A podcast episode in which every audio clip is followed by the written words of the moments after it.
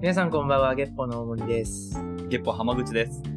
えーこの番組では大森と浜口が日常の話題から薄く広く責任なく考察していくポッドキャスト番組となっております。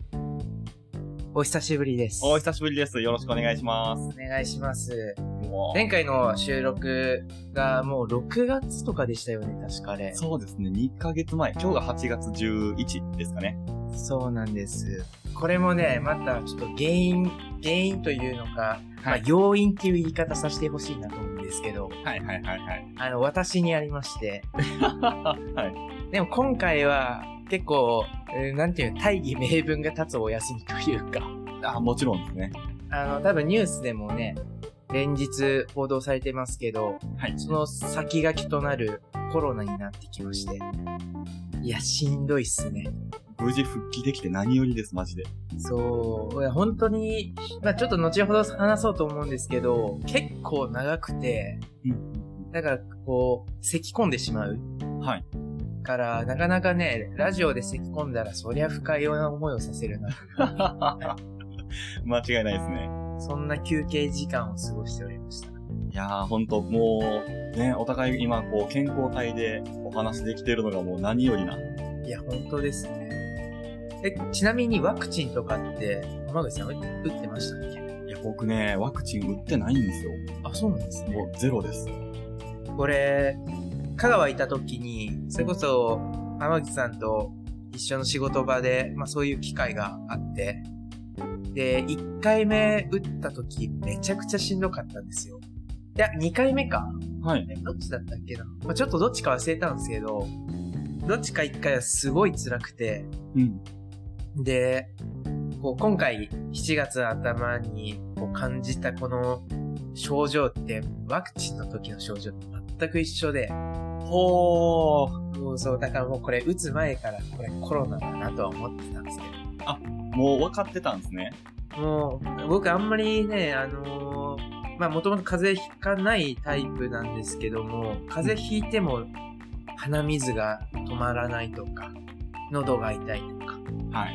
まあよくある風邪の症状なんですけど、まあちょっとインフルエンザかかったことないんであんまりわからないんですけども、はい。そのワクチンを打った時、初めて経験するような頭痛とか、うわー、はい、はい、はい。あと寒さで、あの、かなんていう、夏だったんですよ、多分その時も。ワクチンの時も。で、えー今回のコロナも7月っていうことで、まあ暑いじゃないですか。そうですね。全然寒かったです。布団かぶらないかんやつですよね。いや、もう布団かぶらないといけないし、特に、あの、今回のコロナは、特にひどかったのが汗。ほう。汗がひどくて、夜寝て1時間後に起きて、汗びっしょりだから着替えて、ほー。で、寝て、また1時間後起きて、えー、汗びっしょり着替えて、そしたら朝起きたらもう山になってましたね、T シャツも。脱いだ T シャツが。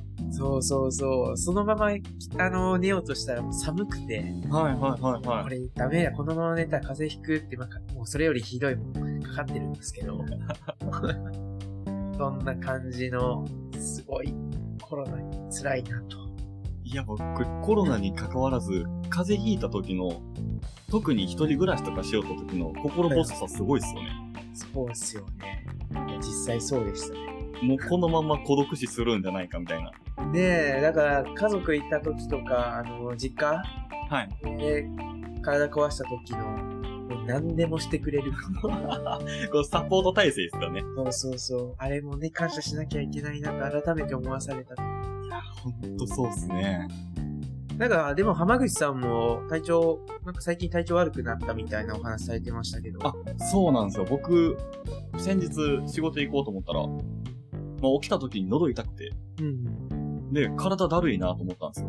お、コロナかもしれない。おこれは来たかなと思ったんですけど、まあ、絶対に熱あると思って体温計で測ったんですけど、まあ、体温計の結果は36度5分やって、平常運転。はい、もう仕事に行かんといかんなと思って仕事に行ったんですけど、うん。まあ、なんせ喉痛くて、あと、口内炎みたいなのも一緒に再発、えーと、併発してたんですよね。で噛むのも痛いし、飲むのも痛いし。で、喋るのもちょっと辛いな、なってて。でも僕仕事上喋らないかんのですよ。そうですよね。まあちょっとしんどいなと思ってやってたんですけど、途中で寒気が来て、あ、もういよいよこれはいかんと思って、絶対コロナやと思って僕、いろんな食料品、あの、雑炊、お粥ですかねはいはい。とか、ポカリスエット2本、あの、2リットルのやつ2本とか、同じ です。そこら辺ちゃんとしますね。そうそう。あとはまあ、まあ簡単な、えー冷えピタとか。買って帰ったら、まあ案の定その日の夜に38度ちょっとぐらいまで上がって。もうでもこっちはもうね、冷えピタとか全部用意してるんで。うん。で、ご飯も食べて、寝て、汗かいて。次の日起きたら、36度8分ぐらいまで下がってるんですよ。これ、一日で、一晩で。普通の風邪でした ね。逆に結ね構、でも上がりましたね、普通の風の割には。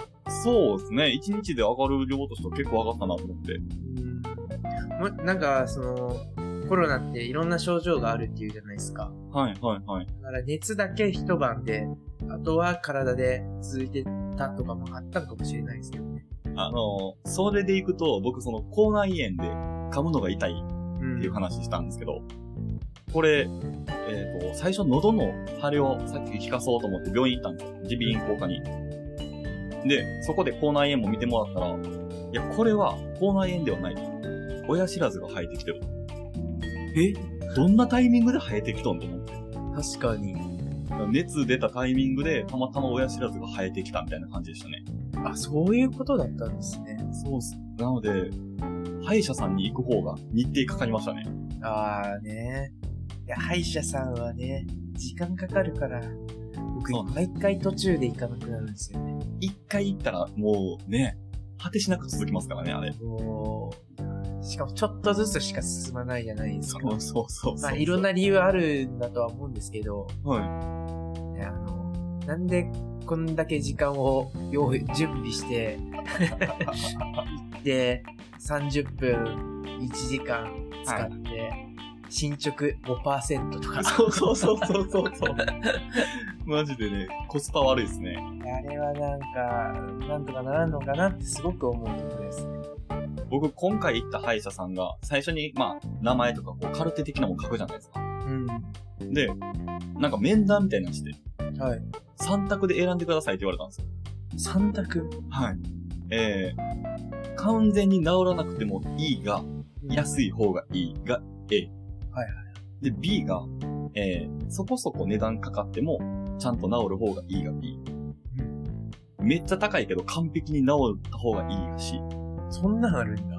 もうこの3択どれですかって言われて。いやー、B が選ぶやつおるんかなと思っ いや、ほんとそうですね。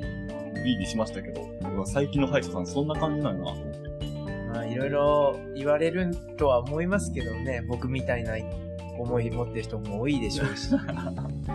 そうですね。新鮮でしたね。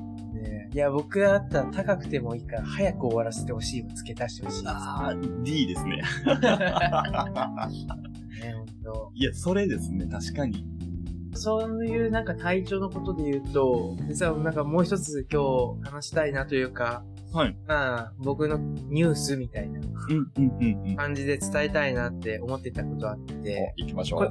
これも多分、結構長引いたって言ってたじゃ、言ったじゃないですか。はいはいはい、そうですね。僕もなんかなんでだろうって思って、そのいろいろインターネットとかで調べたら、結構コロナの後遺症残ってる人多いみたいで、ああ。後が長いってことですね。そうです、治そっうです。た後。確かに僕も、その、ほんとここ最近まで、それこそ多分、一週間以内って言ってもいいかもしれないですけど、ずっと頭痛かったり、うん。あと、まあ、元々の症状である咳とかも結構出ていましたし、で、そこを見てると、そこの症状に、えっと、不眠症って書いてたんですよ。ほう。ほう。そうなんですかそう、あれって思って、なんでかっていうと、2週間前ぐらいから、マジで、こう、眠り浅いほう。し、なんか、変な起き方してしまう。で、すごいそれがずっとストレスで、なんかもうストレスでこういう風に不眠症になってるんかなって思ってたんですけど、うんまあその、不眠症はコロナの、あの、後遺症の一つですよっていうのを見て、もしかしたらメンタル的に楽になったのか、だってこれまでって何が原因ではい不眠症になってるのかよくわからなかったんで、確かに、その原因が分かった感じですもんね。そうそうそう。それからは少し落ち着いてきたかなとは思うんですけども、はい。特にひどかった時期とか、まあ体はコロナで多分疲れてたんで、まあ、夜の10時に寝る。まあ普通じゃないですか。まあもちろん早いとは思うんですけど。はいそしたら朝2時に起きるんですよ。 4時間。そう。2時ならじゃあもうちょっと朝まで寝ようって思うんですけど、まあ普通みんな、はい。 もう眠れないんですよ。はあ、そう、2時がもう朝の感じなんですね。そうそうそうそう、もう眠れなくて、あの、もう諦めて、バッて起きて、そしたらやっぱり案の定、朝方の8時ぐらいから結構またしんどくなって、ほ結論として体のリズム崩れて、もうなんか体にも出るし、その翌日の睡眠にも響くし、う。そうっすよね。すっごい辛かったですね。それも、それのせいでもしかしたらメンタル的にも厳しかったのかもしれないですけど、いや、ほんと、なんか、睡眠リズム狂ったら全部狂いますもんね。そうそうそう。で、その翌日か、えー、その翌々日ぐらいに、本当古典的な起き方したんですけど、はいはいはい。夢で、まあ、隣にドライバーさんがいますよと。まあ、なんか知り合いだった気はするんですけど、さすがに誰かぐらい、誰かは覚えてないんですけど、はいめっちゃ錠剤飲むんですよ。あの、眠気覚ましのタブレットっていうんですかね。で、夢の中の僕は、いやもう、死ぬよとか、 逆にしまうぞみたいな感じで、い。飛んじゃうぞみたいな。よろしくないと。案の定スピードどんどんどんどん出て、で、し赤信号のところで車追突して、その瞬間に僕は、バッて目覚めて、で、めっちゃ同期してるんですよ。ドキドキする。ああ、もうそうですね。バクバクしますもんね。バクバクして。もうこういう状態になったの久しぶりで、悪夢で起きる。目が覚める。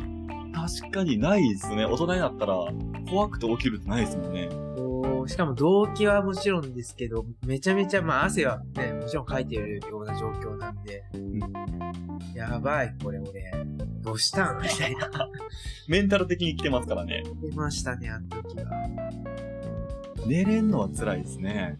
そうなんですよ。もうちなんか本当にね、悪循環ですよコロナで、体力を使わなくなるじゃないですか。はで、そのせいでうまく寝れないし、かといって寝ようとしても寝れないしも、う眠りも浅い一生し。サイクルから抜け出せんな感じですもんね。そうそうそう。で、一回、さすがに、なんかもうちょっと体疲れさせようと思って、はいそその時ウォーキングすればよかったのに、ジョギングしたんですよ。はいはいはいはい。まだ結構喘息というか咳が出てる時に。うん。めちゃめちゃその次の日悪化して。そうっすよね。そう。ってことを経験すると、なんか運動するのも良くないんだろうな、みたいな。なんか、過度な運動と適度な運動の境目がわからなりますもんね。そうそうそう。まあ本当ウォーキングにしとけば、万事解決だったのかもしれないんですけど。なので、僕の7月は記憶がないです。体調不良に一ヶ月。そうそう。いや、でも、あれ見たんですよ。クレジットの波動明細。はい。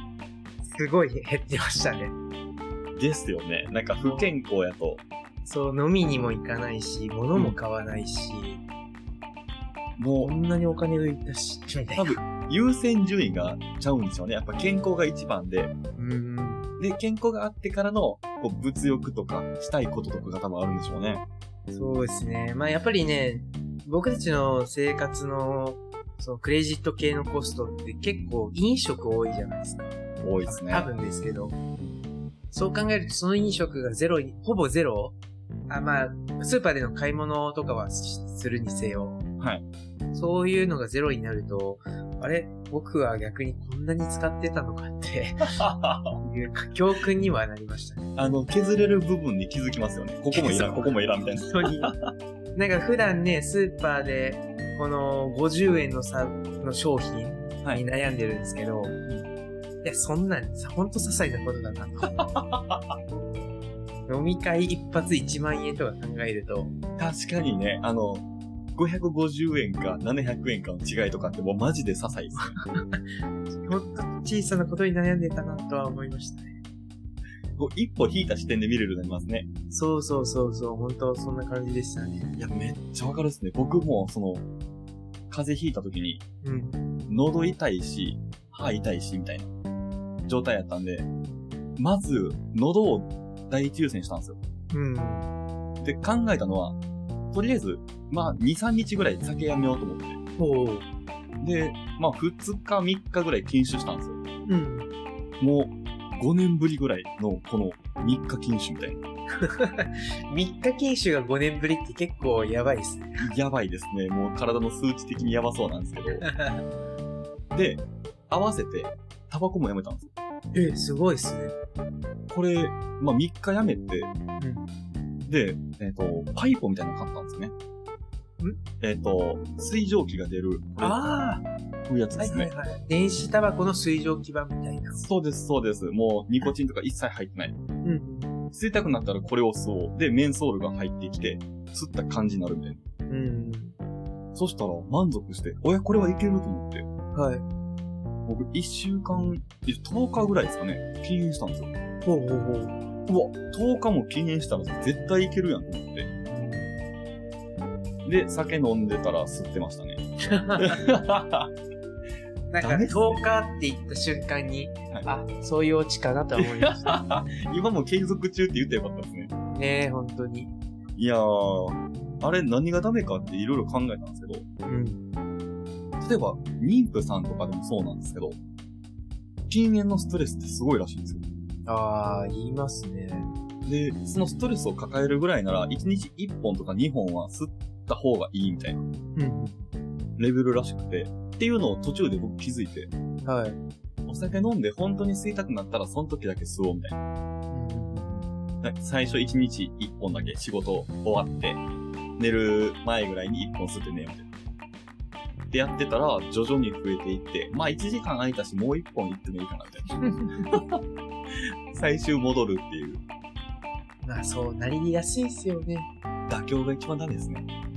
ちなみに、まあ、これがね、例えば3日、えー禁酒、それからタバコストップ、はいで、体の調子良くなったみたいな成功体験はどうなんですかそうですね。あの、これもう、トータルで言ったらプラマイゼロなんですけど、はい。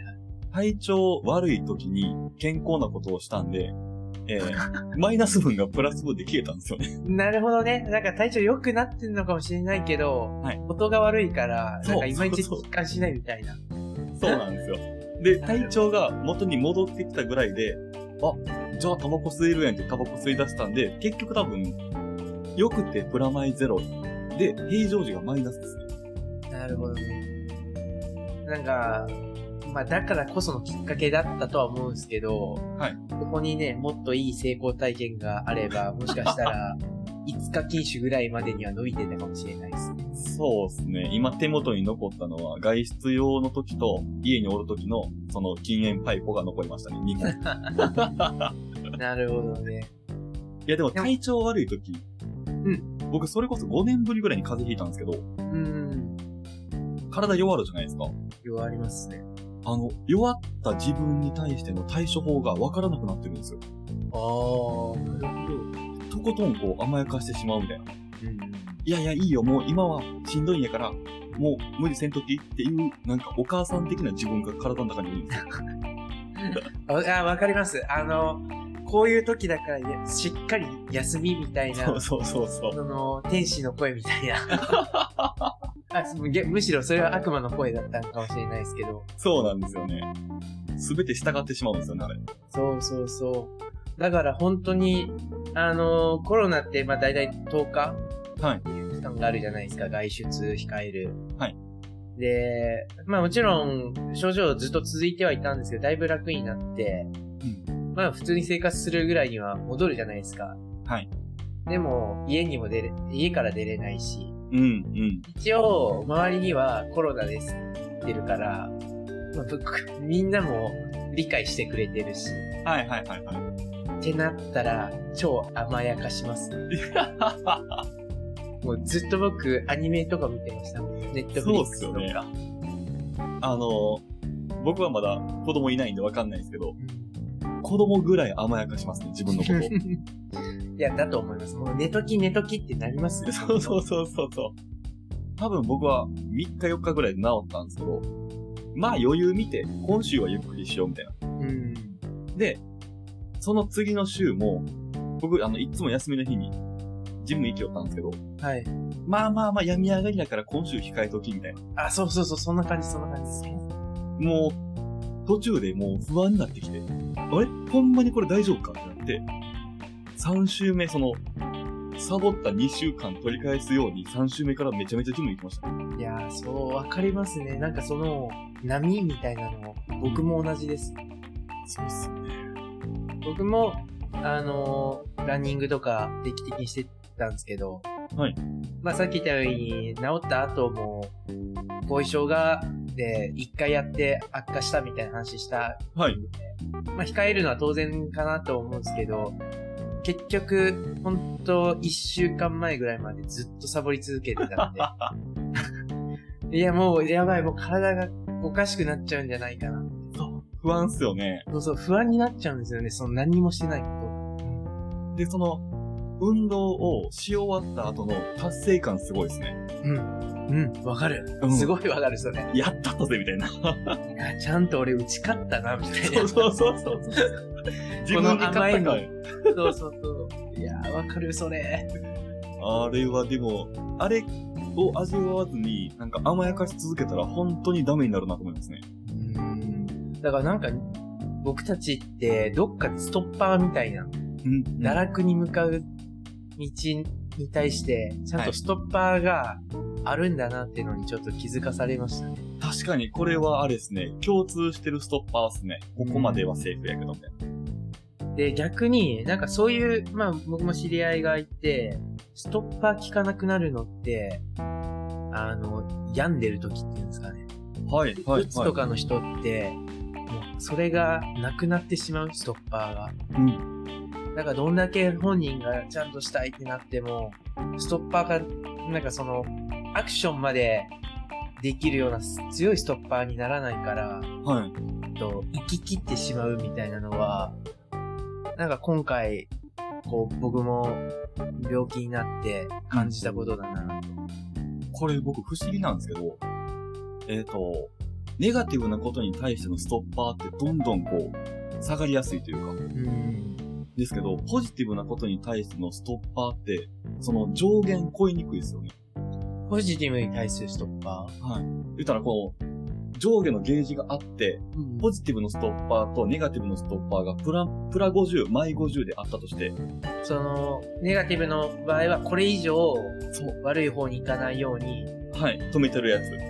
で、これが上って何、どんなイメージですかえっと、ネガティブな時は、じゃあこのマイナス50がマイナス80ぐらいまでとか全然行くんですよ。うん。でも、ポジティブなストッパーって、俺頑張ろう、やってやろうっていう時に、このプラ50のところが、なんかプラ80とかってなかなか行きにくいなと思って、あー、なるほど。感情によって、この振れ幅が、ネガティブの方がめっちゃ振れるんですよ。あなんか、その、ポジティブな方は、めっちゃ頑張って、まあ、これぐらい頑張ったし、いいか、みたいなストッパーってイメーあ、ジです。そうです、そうであすそう。いうことね。満足感というか。うん。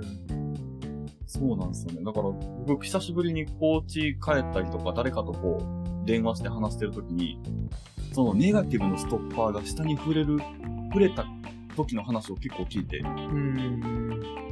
ざっくりですけど、友達と話したんですけど、うん。本当に精神的に参ってしまって、身辺整理して死のうとしたらしいんですよ。マジで。っていう話を聞いて、まあ、今はもうね、ちゃんと生きてるんですけど、ん。でも僕すごい仲のいい友達だったんで、いや、そんなことに全然気づかなかったというか、まあ会ってなかったんで気づかないんですけど、いやもう人がこうメンタル下がって、下のストッパーに触れた時ってめちゃめちゃ行くんやなと思って。いや、ですよね。なんか、怪我とかって治せって言うじゃないですか。はいなんか、今はだいぶ理解されるようになったんだと思うんですけど、うつ病とかって、なんか、やる気での問題みたいなう時ってあったじゃないですか。ん。ありましたね。まあ今でもなんか多分そういうこと思ってる人もいるんだろうし、でも、いわゆる心の怪我っていう言い方をだ誰かがしてたんですけど、うつ病って。。はいいや、怪我はちゃんと治さんと、それにやる気で別に体の怪我はなら治らないし、うん。ってことを考えると、こうネガティブな方にどんどんどんどんうん。行くっていう時に、それを止めるっていうのも、ある種、怪我してるからできないことなんかなっていうのを、そうですね。悪循環というか、そうそうそうそうそう。あの、骨折してる時に筋トレしろよって言ってるみたいなもんですもんね。そういうこと、そういうことだと思うんですよ。いはいはだからね、なんか、まあ僕も結構辛いなって思う時あって、まあ、う打つまでには行ったことはないとは思うんですけど、なんかそういうね、自分のちっちゃな体験があると、他の人のそういう悩みみたいなのもね、い。うん。理解できるようになってくるのかなっていうのを、まあ、こういう一つ一つコロナになった、えー不眠症とか、心の病、ん心の怪我みたいな、っていう言葉を知って、こう、前に進むんだなと。日本が良くなればいいなと思っております。そうですね。経験しないと共感はできないですからね。いや、そう、いや、ほんとそうですよね。うん。なんか、そういうところは、その、僕も心が強い方ではないから、良かった。いや、逆に分かるところなのかなとは思いましたね。なんか、同じ土俵に立つって多分そういうことですよね。分かったそう風じゃ同なくじ土俵に立つってそういう感じです。うん。ほんまそうですね。もう、心の怪我ですからね。っていうことを話すと、は意外に7月は学びの多い1回だったかもしれないですね。そうですね。あの、ね、外的要素じゃなくて内的要素が多い1ヶ月というか。いわゆる夏は何もできなかったですけど、はいいや本当に夏らしいこと僕多分まだ何もやってないですから。おーまあまあ、楽しみを残していると捉えれば。そうそうそう。まあ、ね、なんかちょっとまだ外に出る、特はにそういうハードな感じの、こう、アクティビティっていうんですかね。は、治りきったのかなようやく、昨日今日ぐらいは、あんま気にせず、おできるようになったんですけど、もうずっとそういう感じだったんで、うん。もう、外出るの結構億劫になってて、はそれこそ、一時期、一時期とか、ほんとここ最近まで、飲み会に出れなかったんですよ。しんどすぎて。はいはいはいはいお酒飲んだら、戻しちゃうとかしてたんで。ー。うん。ついに8月、あと、ちょっと、夏、あと少し。けど、予定は、はいそんなに決まってないみたいな。逆に考えましょう、大森さん。7月に体調不良やってから、今万全の体調で8月に挑めてるって考えたら、何でもできるんじゃないですかね。そうですね。はいやほんとそうですね。バーベキュー、海、うん山。あれなんで僕、いつも思うんですけど、なんで、夏ってアウトドアメインなんですかねおーすなんか、例えばですけど、お盆期間あるじゃないですか。お盆期間に長期連休取れる人って結構おると思うんですけど、うん。ただ、帰らないっていう選択肢を取る人もおるわけじゃないですか。地元におったりとか。そういう人たちって、割と暇してるんじゃないかなと思って、はいはい。じゃあその暇してる人たち集めて、その、お盆期間だからこそできる、例えばじゃあこのズームであったりとか、室内でもうオンライン大型飲み会とかするのも、夏のイベントとしてやったらいいのになと思うんですよ。。確かにな。例えばバーベキューって夏っていうイメージあるじゃないですか。はいでも、秋のバーベキューとかだったらね、焼き芋みたいなの、うわぁ、最高っすね。逆に、冬は、まあ最近って冬キャンプみたいな言葉があるように、はい。まあバーベキューとは言言わないですけど、まあ外で料理みたいなのを冬にやるからこその醍醐味みたいな。はいはいはい、だからそういう新しいやつも出てきてはいる。まあ焼き芋は昔からありますけど、まあでもそうですよね。そこは確かに、あんまりもう季節感ないなとは、バーベキューは別に夏っていうイメージでもないなと。夏だけが独占してんじゃねえぞみたいな感じですね。まあ、海はわかるんですよ。 はい、わかります、わかります。 夏じゃないと、さすがに入れないんで。山はね、いやでも僕も思ってましたね。山ってなんで夏なんだろうな。ですよね。暑い。まあ、避暑地なんですかね。あ、そっちかもしれないですね。うん。そのイメージで結局、川遊びとか、あああ、いわゆるこれも秘書じゃないですか。そうですね。 それに派生してバーベキューみたいな、かなと。なるほど。そこにくっつけられてるから、セットで覚えられてる感じですね。 まあでも、ここ最近はもう暑すぎてスポーツはなんか夏はどうなんて思うようにはなりましたけど、甲子園見てても辛そうっすもんね。本当に。あれ今香川はどうでしたっけ香川確か勝ちましたよ。高松商業。 あ、高松商業なんですね。。はい岡山はすいません、無事1回戦負けでした。まあまあまあ、タイミングもありますしね。ね、本当そうですね。ということで、はい。 8月の話題お話ししましたが、はい。 8月はもうちょっと頑張って生きていこうと、今日は思った次第です。はい。あのね、体調我々ね、治ったことなんで、アクティブに動いていきましょう。はい。はい。では、ありがとうございました。はい、ありがとうございました。